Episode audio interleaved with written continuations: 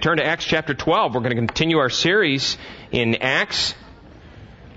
We are in a hilarious story today. I, I think it's hilarious. I think it's so interesting. It's, it's, it's just, if it doesn't convince you that, that the Lord has a sense of humor, I don't know what story will because uh, this is uh, kind of wild and crazy what takes place with Peter. And uh, I want to talk with you today about two concepts that you can see on the board here. And those will be made evident by us working through this scripture. But let's, let's look and see what's going on now. Just to give you a very quick recap, remember that these, this right here, this scripture is the beginning of what's going on with God's church, God's people. And his intentions seem to be at this point very clear for us that he is, he wants to continue with his covenant people that began in the Old Testament with Israel. He wants to continue with a group of people that are going to love him, that are going to be his representation to a world. Okay? And so we walk through Old Testament redemptive history where we see a people called out unto God that are living for the Lord. Okay? Then we see in the New Testament what we would call the New Covenant. Christ comes now. And He comes to make all things new. That now people can actually be in a dynamic relationship with the God of the universe because Christ has died. He has drank the cup of wrath that God had on humanity. And now He, Christ, because of His death, He becomes our righteousness.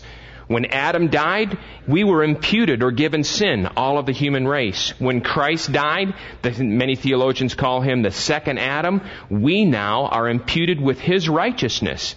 And by faith, we take on Christ's righteousness, and now we are children of God. So, all of that means something in light of where we're at in Acts. But these, these called out ones are coming together and yet we see that God, as He pulls them all together, these 12 that started, now the church has started, that started in Jerusalem is starting to grow, it's starting to get kind of crazy, and guess what? There's a lot of problems going on. You would think it would be the opposite. In the world we live in, when you immediately think of God, you think, well, if you're if you're a God soldier, there shouldn't be any problems. Right? Well, the, the biblical record is opposite than the, than the American record. The way that we think about God. The bi- biblical record is opposite, so we're interested in what the biblical record has to say. And the bib- biblical record here is, despite the fact that God's gonna make His church happen, and the gates of hell will not what? Prevail against it. There's still tremendous struggling, there's death, there's blood, it's violent. It's ugly. It probably wouldn't be the way you would do it if you were God. Or me either.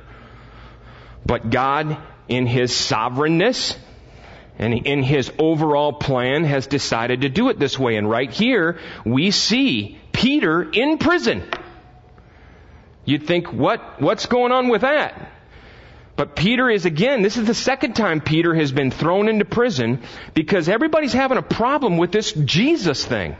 Everybody's having a problem with you. wait a minute, you're preaching Jesus, the guy that we killed and he resurrected from the dead? And that's what Peter is preaching. And Peter looked at everybody and he said, that's right, repent. For the kingdom of God is near, Jesus says. And Peter said the same thing, repent. Jesus came, he lived, he died, he was a real person. He was God. A lot of opposition. A lot of things going on here. Acts chapter 12, it was about this time that King Herod arrested some who belonged to the church, there we go, intending to persecute them. And he had James, the brother of John, James, by the way, an original 12, one of the original 12. Look, look, look here, we don't get a lot of time to understand what happened here, but he says he had James, the brother of John, put to death by the sword. So James is beheaded for the cause of the gospel. Stephen's already died. There's others that are in obviously prison and being persecuted. When he saw that this pleased the Jews, Herod, this is referring to, he proceeded to seize Peter also. Well, Peter, you know, Peter was a big mouth for the gospel. He proceeded to seize Peter also, and this happened during the Feast of Unleavened Bread in verse 4. After arresting him, he put him in prison, handing him over to be guarded by four squads of four soldiers each. Herod intended to bring him out for public trial after the Passover. Um, Herod intended to bring him out for public trial. There was no public trial, there was public execution. So Peter, at this point of his life, it's very important that you realize, knew, and so did others, that he was going to die. Just like James had died, Peter probably, well, obviously he knew that he was going to die. So, so then look at, look at verse 5. So Peter was kept in prison, but the church was earnestly praying to God for him. Thank God. Verse 6 The night before Herod was to bring him to trial, Peter was sleeping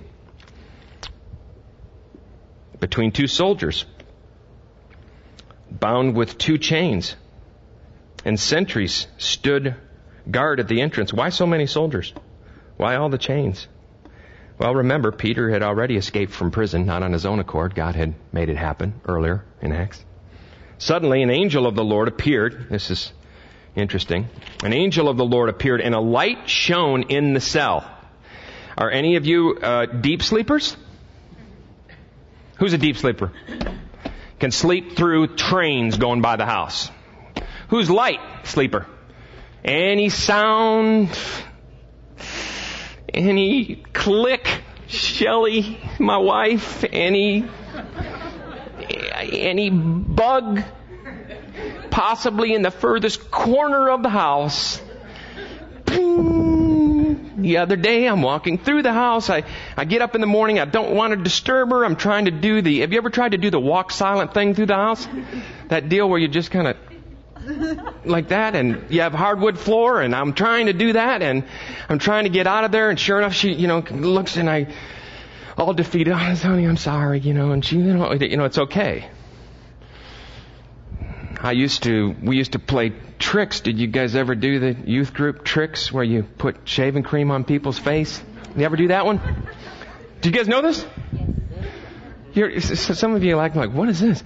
It's where you, you know, you're on the youth group trip, and the whole thing you do in youth group is play pranks. That's all. That's all the guys want to do, right? And basically, so it's they can go talk with the girls you know but you know so what you do is when you're when you're in, when you're sleeping when you're and especially if you get a deep sleeper you put shaving cream on his face when he's when he's sleeping and then you try to kind of like tickle him around his face and he takes his hand and he just tries to itch it and he just smears the shaving cream all over the place Peter was sleeping deeply and a light shone in the cell and for some reason I'm not so sure that this was a flashlight or a little Bic lighter. Usually when you see the lights, the New Testament, the biblical lights, it's big and bright stuff. The Lord likes the big bright light. So the light shone in the cell, it says, look where it's, and, and then look what it says. He, the light shone in the cell Apparently, Peter didn't wake up. He struck Peter on the side. You ever had to do that with somebody? That's fun to do sometimes, especially if you want to scare people. I'm sorry, I'm being bad. He struck Peter on the side and woke him up. And then look what the angel says. Quick, get up, he said. And the chains fell off Peter's wrists. Then the angel said to him, Put on your clothes and sandals. And Peter did so. Wrap your cloak around you and follow me. And the angel told him, and Peter followed him out, out of the prison. But he had no idea what the angel was doing was really happening. So he thought he was dreaming. He thought he was seeing a vision, the Bible says there in verse 9. Verse 10, they passed the first and second guards and came to the iron gate leading to the city. It opened for them by itself. Little Stephen King there for you. It opened for them by itself, and then they went through it, and when they had walked the length of one street, suddenly the angel left him, and then Peter came to himself. He says, Now I know without a doubt that the Lord sent his angel and rescued me from Herod's clutches and from everything the Jewish people were anticipating. So he apparently he figured it out that it wasn't a dream. And some, and that's the worst thing, isn't it, about dreaming? Is that a, you know, you're in the dream, you go, is this a dream? Is this real? Is this a dream? Is this real? Right? Peter comes out and he says, obviously, this wasn't a dream. Verse 12. And when this had dawned on him, look what happens. Look what he decides to do. Look what he decides to do here. When this had all dawned on him, he went to the house of Mary, the mother of John, also called Mark, where many people had gathered and were praying. Well, that's where the church was praying in earnest for him. He wanted to go tell them what? That he was, he wanted to tell them the story. That he was released.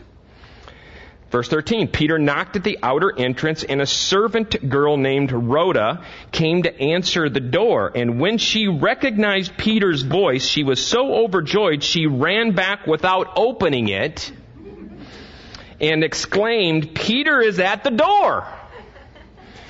And the church who had decided to gather together in the room to pray, probably for Peter's release, says this, you are out of your mind. They told her when she kept insisting that it was so, they said, it must be an angel but Peter kept on knocking. I love that. I love that. I love that. Peter kept on knocking, and when they opened the door and saw him, they were astonished. And Peter motioned with his hand for them to be quiet and described how the Lord had brought him out of prison. Tell James and the brothers about this. And he said, and then he left for another place. Peter kept knocking. Let me, before I get, get to this, let me make sure I give you something that I think is so important for all of you to hear. And you're going to continue to hear it here. And I hope we continue to beat this drum forever knocking on the door of community. I'm gonna be with, I wanna be with my people. I'm walking, I'm, God's released me out of prison and I want to go be with the brothers and I want to tell them the story of what God's doing. I love it. And I, the question I probably would have for you in this this morning would be, are you knocking on that door?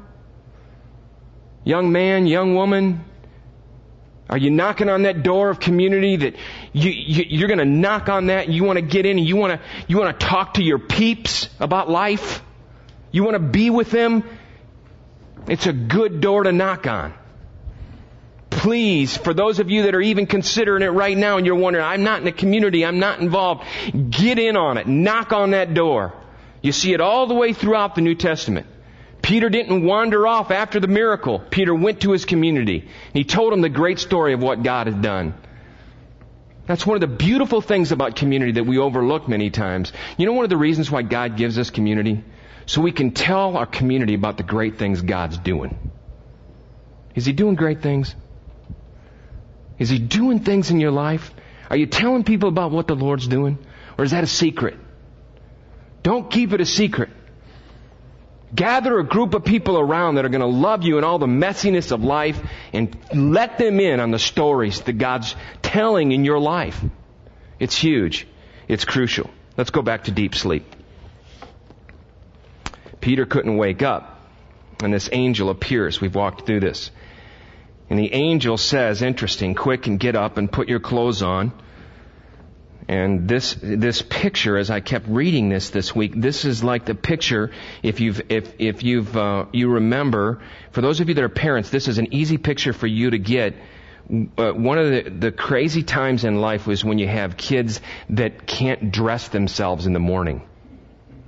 They, they can, and they want to, but they don't do too well with it. And uh, I was, I'm, I'm always amazed at little. I saw a boy uh, a couple weeks ago at VBS, and obviously his mama has decided that he can wear, just put on whatever you're going to wear, you know, do it. And his, the match is unbelievable. He looks like a Mardi Gras character, you know what I'm saying? And, and it's awesome. I mean, dad, mom's, mom says great, you know, whatever. But I look down and this is the first thing I do with a lot of these kids that are in this two to three, four-ish range. I look down at their shoes because almost 50% of the time they put them on backwards. And so the both the toes look like that. and he had cowboy boots on, and sure enough, you know. And the, and the, and the concept, the concept that's going on here is somewhat humorous because I find it funny that the angel actually had to look at Peter and say, okay, get, get your stuff on. It's that kind of thing. Son, okay, get, get, okay, good. Now put your coat on. All right? Because Peter was in such deep sleep, Peter had been so whatever it was in this dreary like state that he didn't get it. It's really a beautiful picture of us in the Lord and how the Lord works in our lives.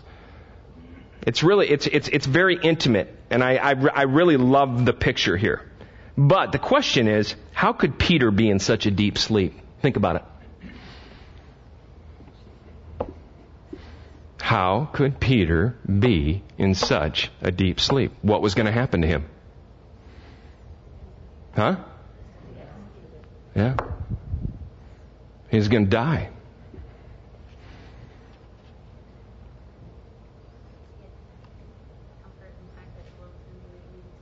Yeah.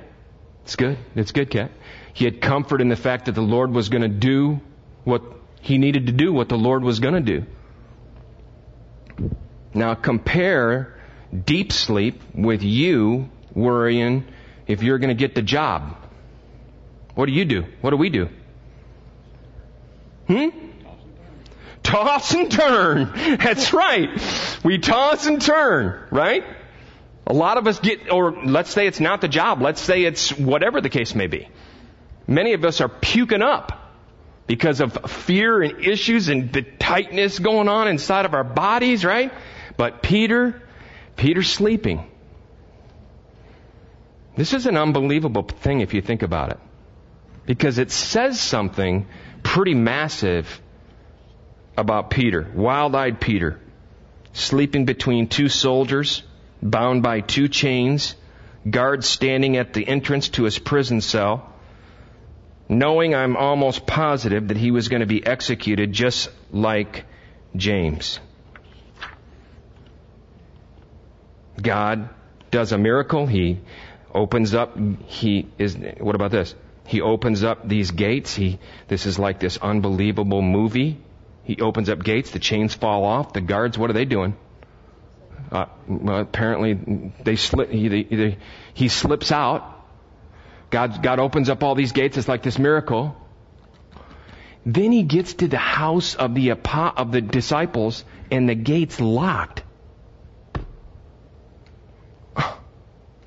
Why did God open gates in the prison and not at the house? Doesn't that sound like our life? Doesn't that sound funny? Doesn't, doesn't, isn't that what we want to figure out? And isn't that the most frustrating thing for us? God, why would you open up certain gates and not the gates for me to tell my friends what you've done? I heard a great statement this last week. In fact, and Dave and I were talking about this, and I want to, I want to give it to you. It's this.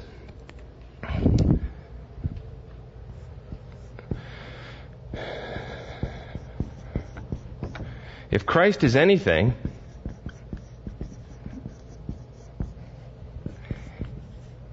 he must be everything.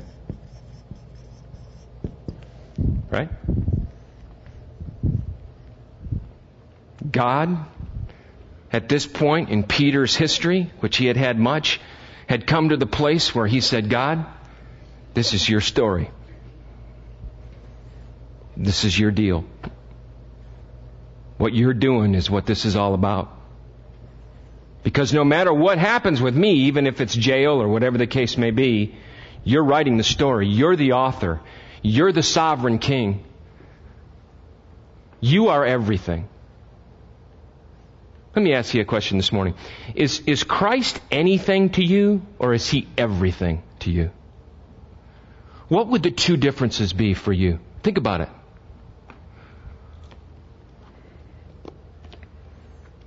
If Christ is anything, he must be everything. Listen to this. This is a book uh, by Michael Horton called Christless Christianity, and he talks about this a little bit as it relates to how we think about Christ and God and how big and how much uh, how much this this concept of just how we identify Christ and God in our lives in such a minimalistic way versus what what the scriptures say about him. It says this: Christ, Christ is a source of empowerment, but is he widely regarded among us today as the source of redemption for the powerless? He helps the morally sensitive to become better, but does he save the ungodly, including Christians? He heals broken lives, but does he raise those who are dead in trespasses and sins? Does Christ come merely, follow this now, does Christ come merely to improve our existence in Adam or to end it? Sweeping us into His new creation.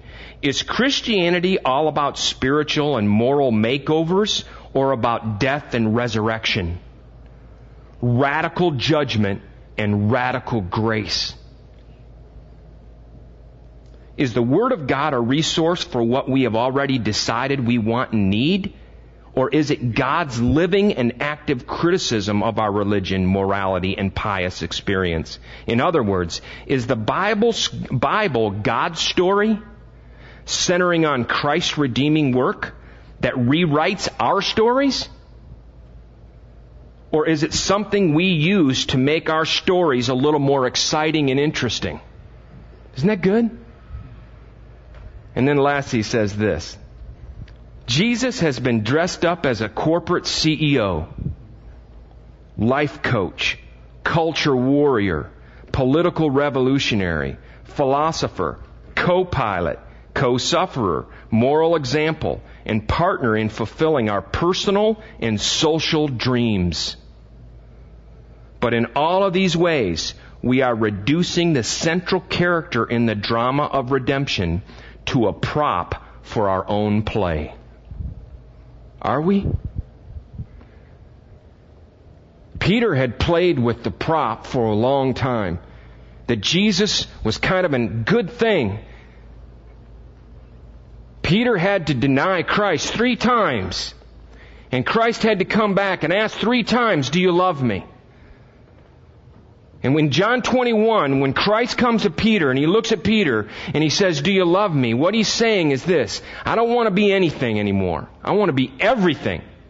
I want to take over everything. And that may mean that you're going to die. In fact, he says that to all of his disciples. You, you're going to die. You're gonna, in Mark he says, guess what? If you decide to follow me, remember when John and Mark came to him in Mark 10? They said, oh, we want special recognition in the kingdom. What does he say? He says, you know what? You have, do you have any idea what you're asking? He says, what you're gonna get is you're gonna suffer. You see? It's everything. It's hard for us to think about this. Because everything, in this instance, for Peter obviously meant everything includes my life. You mean my very life that I could lose? That I would actually be in a prison cell, be sleeping between two soldiers, and my life would mean I'm going to lose my life for you tomorrow. I'm going to lose, I'm to, it's going to be gone. And the, and the Lord would say, yes. And it would even go so far as to say, that's just as sweet or sweeter as holding on to your life. Do you get it? See, the song we sang this morning is, is, is, is a great song for this, this scripture because you are God alone. From before time began, you, you're on the throne. But I want to be on it. Do you? The Westminster Confession. Let me, let me, let me read this to you because I think it's beautiful. It talks uh, about the beautiful transcendence and sovereignty of our Lord, and it says this. He alone is the fountain of all being, of, of whom, through whom, and to whom are all things. He has absolute sovereignty over them to do by them, for them, or upon them whatever he pleases. In his sight, all things are open and manifest. His knowledge is infinite, infallible, and independent of his creatures, so that nothing to him is contingent or uncertain. He is most holy in all his counsels, in all his works, and in all his commands. To him is due from angels and men and every other creature whatever worship, service, or obedience he is pleased to require of them. That's how big of a God we have. So, uh, in one sense, I could twist the word and I could actually say to us today, maybe it's okay for us to sleep more deeply in the prisons that we're in. Many of you are struggling right now in trying to understand and figure out how I'm going to get out of this thing. Many of it, much of it is very legitimate and hurts very deeply. Peter's not running around the cell, puking up all over everybody and trying to figure out a way of escape as much as he's saying, Lord, you're in control. I, I, open up my hands, I open up my life, I open up my body. You can even plunge a spear into my heart. You are God. It's kind of a weird thing to say, though, isn't it?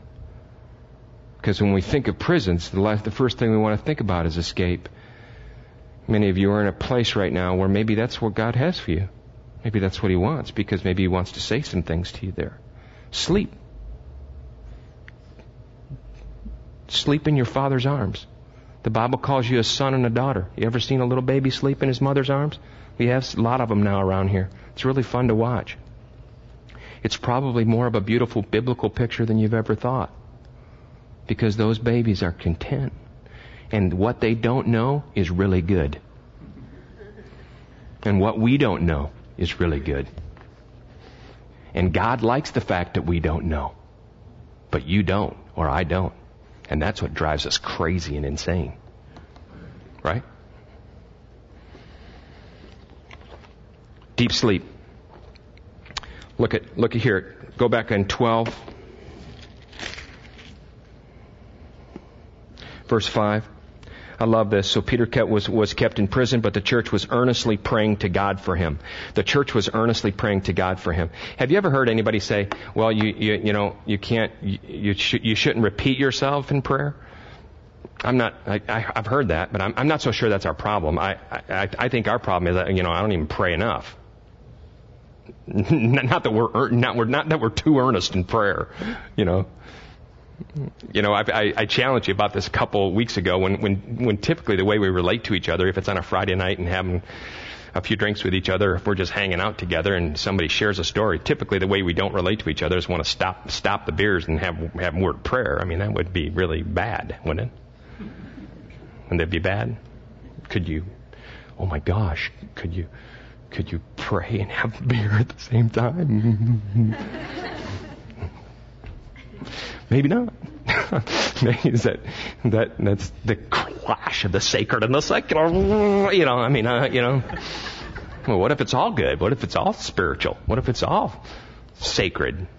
How about that?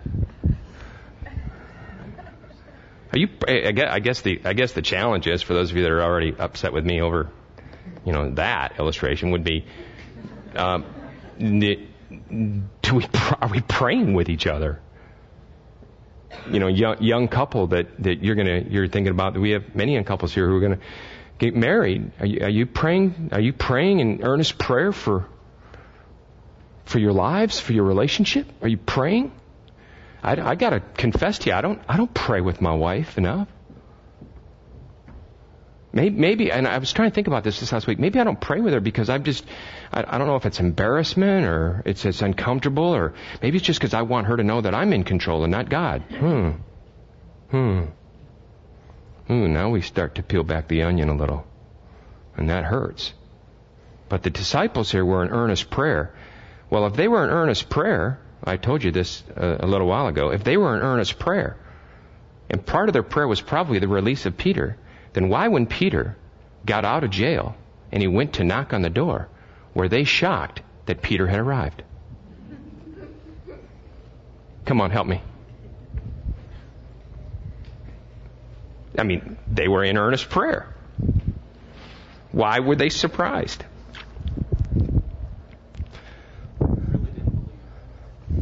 You don't think they really believed? Um, I mean, he's probably right. I mean, he, he, they, he said that, um, I mean, they were probably going, well, James just got his head chopped off.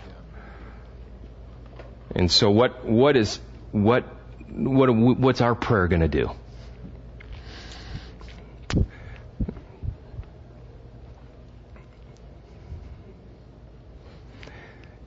They had these. And you and I have these. Like, we have like, even if I were to tell you we have these, we all carry all around backpacks full of these. Like, they're, they're loaded with bricks. We care, we're really heavy with these. It's called diminished expectations of God. Where do they come from? Help me. Where did those come from? Huh? Past experiences. You, yes. What's that? Sure. Okay. The world, Satan. But isn't it true too, if we were to really boil it down, where a lot of them come from is that God hasn't come through for us. Huh? In the way we think He has, exactly. And so think about what we're doing. God hasn't come through for us in the way we think. So then look at how it's being reversed at that point. So God, I'm making you perform for me. I'm becoming God now. Do you follow what I'm saying there? You, you have to have, I have, if I'm asking you for a husband because I've been single for way too long, come through with a husband. Right? Or fill in your situation. Right? Diminished expectation. Let me give you a few things on prayer that I want to talk with you about real quick that I want to make sure that you get. There are many reasons why we should be praying. The first thing that I want to talk to you about is something you've heard me say, but I want to hit on the second one a little bit more. The first thing I want to talk to you about as you think about earnest prayer, because we do need to be praying. I, I know I, I'm convicted about this, is dependence. In prayer, I'm always claiming that I'm not my own. I'm not leading. I'm not king. I'm not controller of my life. In prayer, I'm depending on, on you, Lord, because I'm at the end of my resources. I'm needy. I'm wanting. I'm receiving. I'm a receiver. Do you get it? Do you get that? That's why we're praying. We're depending. It's a posture of humility. That's, that's the verse. If my people will humble themselves and pray. I'm depending now. I know you know this. But the second thing I want to challenge you with is prayer really helps with our discernment. And I, I, I wanted to say this to you today because many of you, many of you, um, uh, I want you to know, and I think this is beautiful that we, we have conversations and I, I sit down and talk with you about your life and, and, and, and many of you, you, you want, we all want discernment for so much. We're trying to, to kind of, un, to make the map look clear Well, spiritual discernment does become a way of life for us as we think about prayer.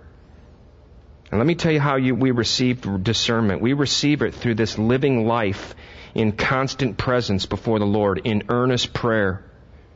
Bringing oneself to God as honest and completely open as possible, seeking God's guidance as open as possible, and then responding as fully as possible. That's what, that's what's going on here is you're seeking the Lord for answers, for guidance, and guess what? You're content in that. If He doesn't give you the answer, Lord, whatever you're doing, you're doing. Are you asking the Lord for discernment? It probably should be one of the first things we need to be doing.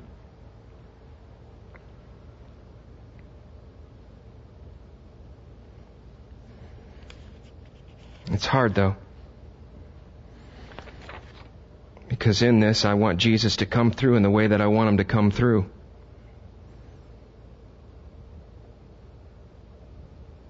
We say that, God, you need to intervene, intervene and you need to take care of my addiction to whatever your addiction is, but he won't do it.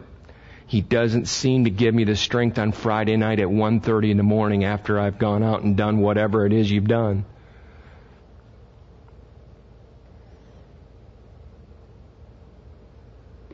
And then we come to the place like this and we say, well, God, do you really care about me? And do you care about my issues? And do you care about my life?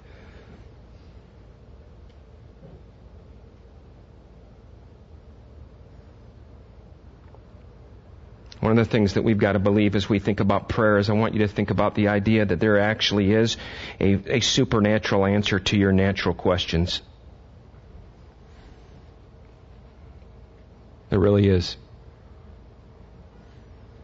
And the reason why I don't want to discern and I don't want to be dependent is because I, I, that's not an answer that I have in front of me that I can manipulate and work with like clay. Kelsey's not here. She's my second daughter. And God has done a miracle in her life since we moved here to Nashville. She would, she tells this story, so I'm not saying anything that she doesn't know. I was telling Shelley yesterday, we were coming back from dinner at night, and I looked at her and I said, You know, the one thing that I want to really tell all these young couples as they raise children, as they're married, is whatever you've heard to think that you can possibly control and in some way raise obedient children that are going to be these perfect little Christian soldiers. Throw it all out the window.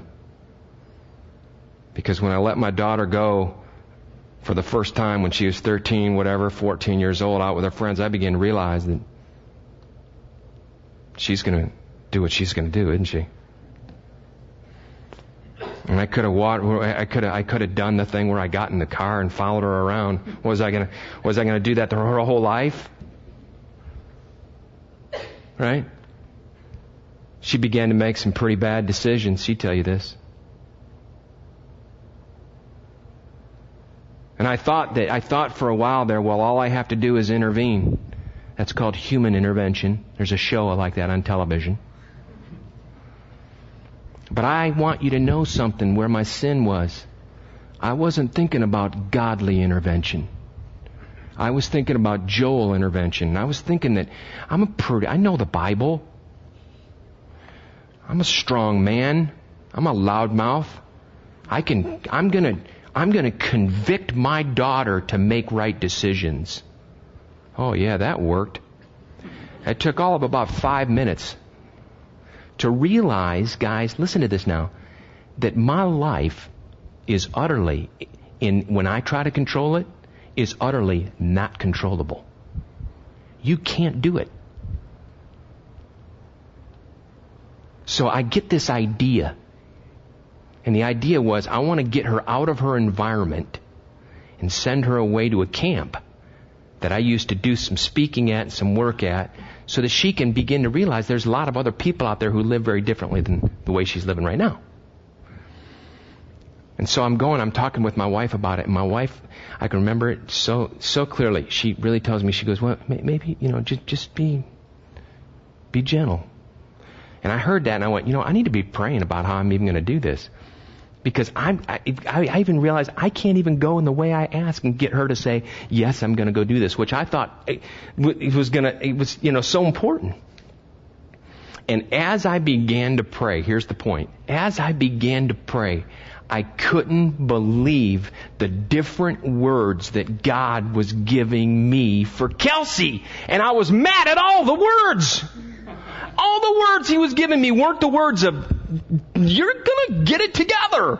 Doggone it, I've got an image here. Follow? That's really ugly and oh, ugly motivation, but all these words were, oh no. You just, you just kind of cruise into this heart. And you be filled with grace and mercy. And you be a father that I am to you. And start exploring that, and then you'll figure out how to talk to Kelsey well, this is one that worked. Because all I did was say, hey, I guess got an idea and I just want you to think about this baby and, and you know, I've been praying about this and she looks at me and goes, Dad, I want to do that, yeah. And that was the beginning of God absolutely taking her down her Damascus road and getting a hold of her life. You see? But it was beautiful. So I'm just like the disciples. I was just in my room and I didn't expect the answer either. I'm just like them and so are we. But it's good that we pray. It's good that we're earnest in our prayers for our brothers and sisters, our own lives. So think about that today. Let's pray. God, thank you uh, for your word. Uh, I, I, keep thinking how much like uh, Peter uh, I am. and yet I'm not at all like him in this jail cell. And to have a kind of relationship with you that would go that deep, that would be so trusting of your goodness, I, I, I man, I, I just feel so far from that. Lord, I, I, I've, I've got to confess my, my sin, and I know that many of my friends, even this morning, we, we're not deep sleepers in your grace. we, we, we don't, we don't believe you're that good. We've been hurt. We're angry at you. And Lord, I just, I just thank you so much for your mercy and kindness to us. I pray that you would, you would just, just continue to do a work of humility in our lives.